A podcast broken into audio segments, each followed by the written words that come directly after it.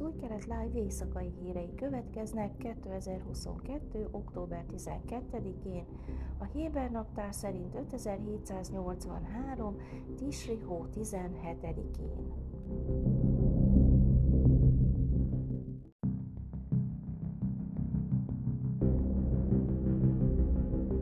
Sharon Haskell Knesset képviselő kedveste egy jeruzsálemi konferencián levágta a haját, az elmúlt hetekben Iránt végig söprő tiltakozó nőmozgalommal való szolidaritását kifejezve. Haskell, mint a Jobb-Közép Nemzeti Egység párt tagja, a Nemzetközi Keresztény Nagykövetség konferenciáján kijelentette, az izraeli hadsereg harcosaként tisztelgek a bátor nők és gyermekeik előtt, akik jövőjükért és otthonukért harcolnak.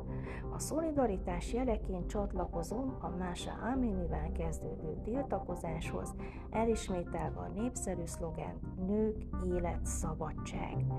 Miközben a közös közösség tapsolt, a kanadai származású Haskell elővette egy ollót és levágott két hajtincset, majd megígérte a tömegnek, hogy a jövő évi konferencián iráni nők is jelen lesznek majd.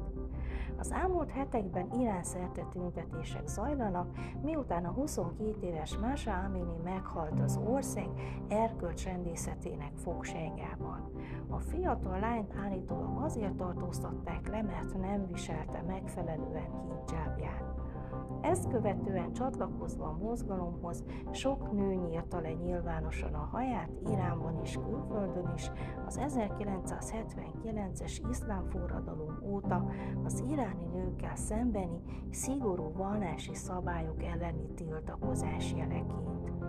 Múlt héten mintegy százan gyűltek össze a függetlenségi parkban Jeruzsálemben, szolidaritást vállalva az iráni nőkkel, akik hetek óta vezetik a kormány ellenes tüntetéseket.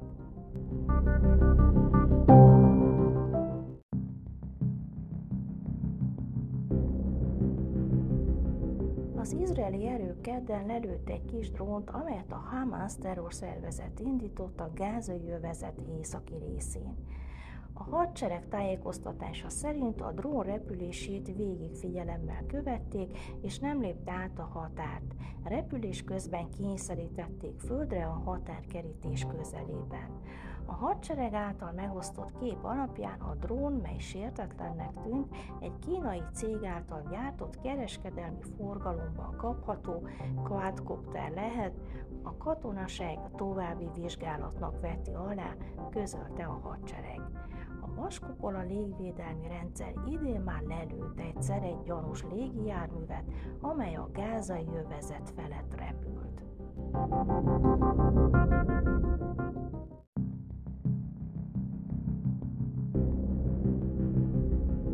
Súlyos állapotban került kórházba egy 28 éves dimonai lakos, miután elektromos cigarettája használat közben az arcába robbant. A férfi állítólag egy autóversenypályán dolgozott, amikor az eset történt, azt nem tudni, hogy mi okozta a robbanást. A helyszínre érkező mentősök a súlyos állapotban lévő férfit a Bersevai Szoroka orvosi központba szállították.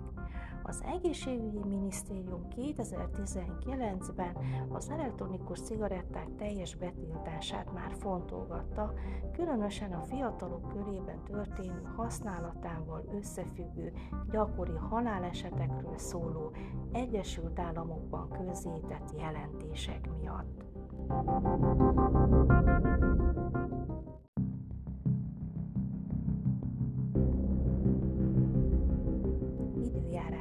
Csütörtökön felhős, néhol esős idő várható. Jeruzsálemben és Hajfán 24, Ejlától 32, míg Ásdodban és Tel Avivban 27 fokra lehet számítani. Ezek voltak az új kelet live hírei szerdán.